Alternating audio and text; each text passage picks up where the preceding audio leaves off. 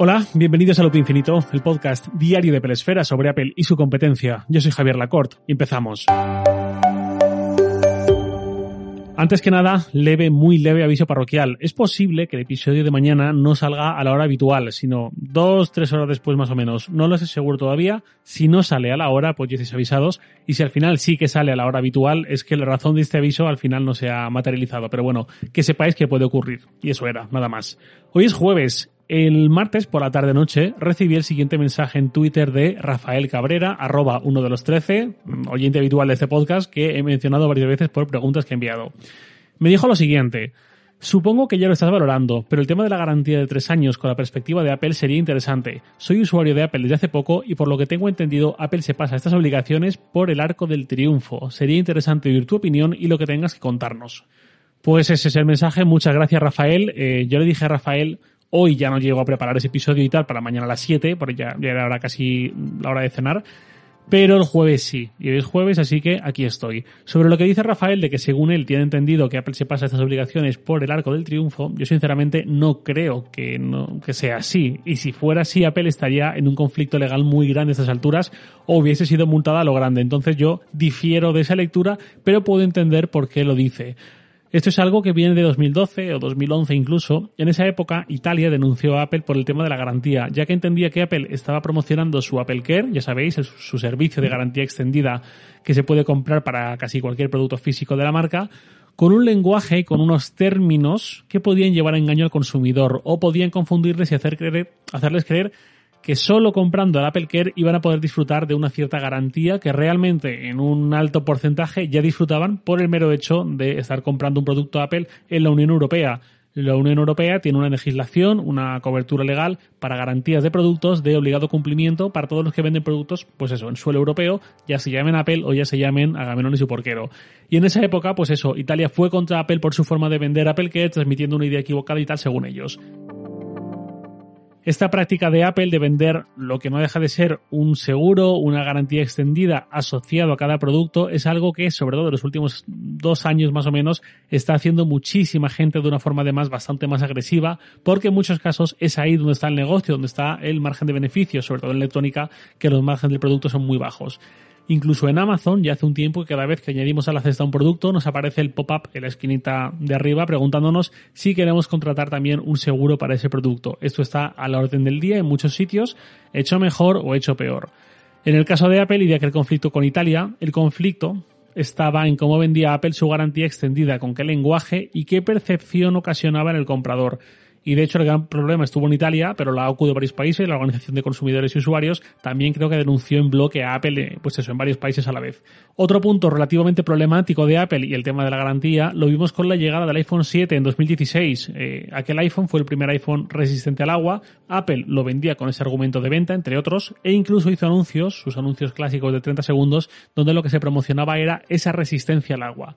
Sin embargo, en la garantía del iPhone se excluían los daños causados por líquidos. Y esto en España lo peleó la OCU, denunciaba frente de consumo, etcétera, etcétera, porque consideraba que si estaba vendiéndonos el iPhone como un dispositivo resistente al agua, tenía que hacerse cargo de daños por entrada de agua. Y esto tiene varias aristas y matices que si os parece lo hablamos otro día. Más allá de esas polémicas que de vez en cuando han surgido, yo no creo que Apple se pase por el arco del triunfo las garantías y las obligaciones legales sobre ellas que tiene en la Unión Europea. Yo digo, si lo hiciese, ya hubiese tenido muchos problemas legales y de hecho Apple creo que a día de hoy sigue teniendo una posición muy privilegiada frente al resto en ese sentido y se suele hacer bastante responsable de muchos problemas y da una respuesta bastante buena.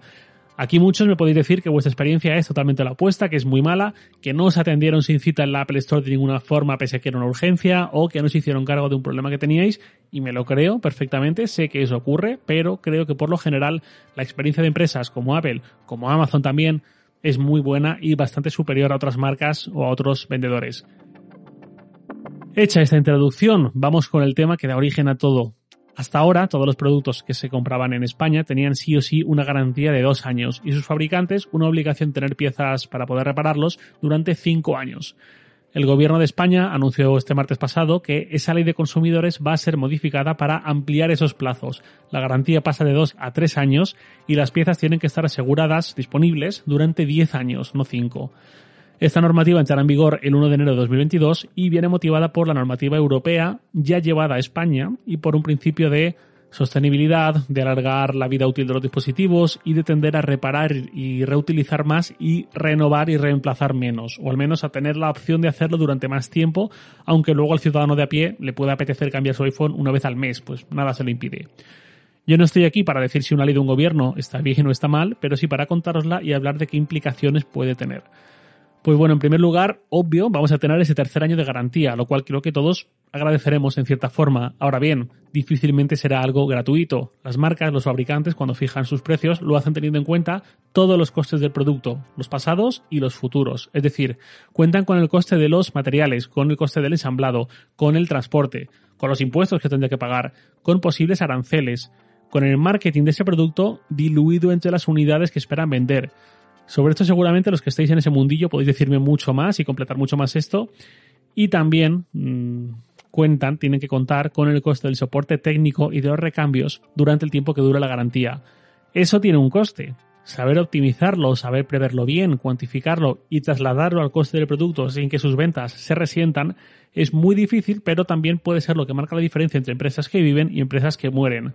Si hay un tercer año de garantía, creo que todos podemos ir asumiendo que los precios van a subir, porque ese aumento de prestaciones, ese servicio extra que van a tener que ofrecer los fabricantes por imperativo legal, no cae del cielo, nadie lo regala, lo pagamos entre todos los que compremos un producto y si luego nos toca un producto defectuoso y tenemos que hacer uso de esa garantía, pues seguramente recuperamos con creces ese coste extra que nos costó en su momento. No sé si me estoy explicando bien, pero espero que sí.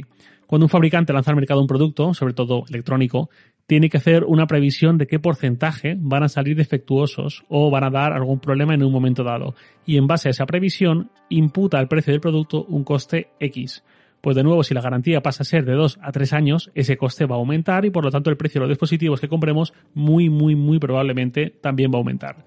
O bien de forma directa, lo que comprabas por 1000 euros en diciembre de 2021, ese mismo producto pasa a valer un poquito más en enero de 2022 o bien puede haber otra alternativa que sea que eh, se produzca esta subida en términos reales, es decir, que las generaciones de un mismo producto, los saltos evolutivos en este año que va a pasar, sean menores para poder mantener el precio y aquí ya entre un componente financiero muy complejo para fijar precios teniéndose en cuenta. No voy a dar nombres porque no sería justo, pero en mis años trabajando en el periodismo tecnológico he hablado con varias empresas, he estado en sus sedes, en algunos casos he hablado con los fundadores, sobre todo de empresas españolas, nacionales, obviamente, y en algunas ocasiones hemos hablado del tema de la garantía, el servicio técnico y los precios. Y estoy pensando sobre todo en dos empresas. Una existe a día de hoy y otra ya no. Ambas me dijeron algo muy similar en espacios separados por varios años. Saber prever muy bien cuántos productos te van a entrar en el servicio técnico y tener eso controlado financieramente y que no te suponga un palo inesperado es lo que te va a permitir seguir vivo, así de duro. Y si eso no lo controlas, pasará a ser un problema tan grande que te puede hacer incluso quebrar. Una de estas empresas, concretamente la que ya no existe, me lo dijo con un cierto tono ufano, como para distinguirse de otras empresas locales que ya habían pasado por ahí y o bien ya habían muerto o bien ya estaban muy malitas y efectivamente acabaron muriendo. Eso entre 2013 y 2018 vimos unos cuantos ejemplos.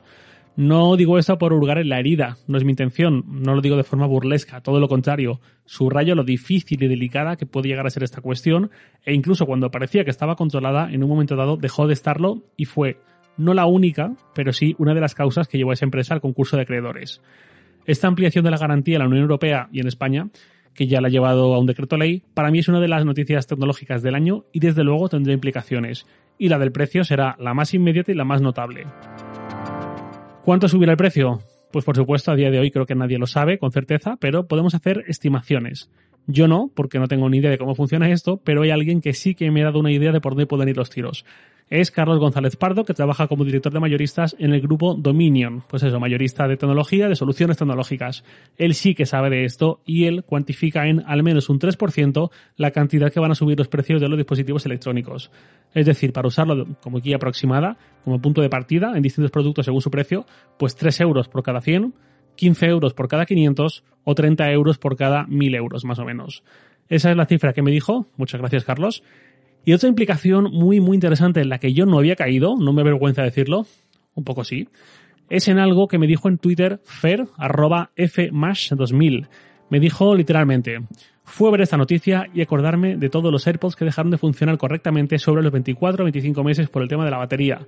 O mejoran su durabilidad o veo cómo estrenaremos AirPods nuevos a los 24 meses. Ostras, pues tiene toda la razón. No caí en eso, pero es tal cual. Por si alguien no sabe de lo que estamos hablando, los AirPods, me he quejado mucho de eso en varios episodios, los AirPods se estrenaron en diciembre de 2016, casi casi en Nochebuena, se pusieron a la venta.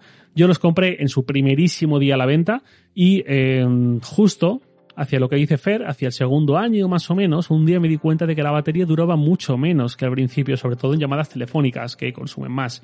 El drenaje ya era brutal, y enseguida empezaron a florecer muchos artículos y vídeos hablando del tema. Eso con los de primera generación, que yo los usaba muchísimo, pero mucho, mucho, todos los días, bastante tiempo. Los de segunda generación, dentro de exactamente dos días, va a hacer justo un año que los tengo conmigo, los que incorporaron la carga inalámbrica. En esos no he notado un drenaje tan bestia de la batería, si bien es cierto que los he usado bastante menos que lo que usé los primeros. Pero creo que en general es algo que Apple ha debido mejorar en cierto nivel, en cierto grado, porque si no ya habríamos visto el nivel de quejas mm, llegar muy muy alto. No creo que el problema haya desaparecido, pero sí que intuyo que no será algo tan flagrante como la primera generación. Pues bien, ahora si Apple, como todo hijo de vecino, tiene que ofrecer un tercer año de garantía, lo que decía Fer, ¿qué pasa con los AirPods? Si llegan a una salud de batería inferior al 80% en menos de tres años, Apple debería darnos un reemplazo o al menos renovar las baterías, cambiarlas por unas nuevas, al menos con lo que sabemos de este decreto ley a día de hoy. Esto es la teoría, un poco de primera reacción. Habrá que ver con el paso de las semanas, los meses, cómo se van posicionando las empresas y qué determinan, pero es cierto que los problemas de batería no solo de los AirPods, sino de cualquier producto, por su degradación natural, eh, va a estar ahí, pero sobre todo los AirPods, que por su miniaturización están muy, muy expuestos, eh, pues es algo que estoy seguro de que, lo que decía Fer, lo vamos a ver muy bien. Esto puede ser un buen quebradero de cabeza para Apple. Pues ya lo sabéis, si es que no lo sabíais, esto para mí es una de las grandes noticias tecnológicas del año, si no la gran noticia aquí en España, y veremos qué implicaciones tiene y por supuesto cómo varían los precios, que creo que es algo de la que no nos vamos a librar. Insisto, o en términos directos o en términos de precios que bajan más lentamente, como cada fabricante quiera y pueda resolverlo. Y nada más por hoy, lo de siempre, os leo en Twitter, arroba jlacort, y también podéis enviarme un mail a lacort.sataka.com. Loop Infinito es un podcast diario de Peresfera, publicado de lunes a viernes a las 7 de la mañana, hora española peninsular, presentado por un servidor, Javier Lacort, y editado por Santi Araujo. Un abrazo y hasta mañana.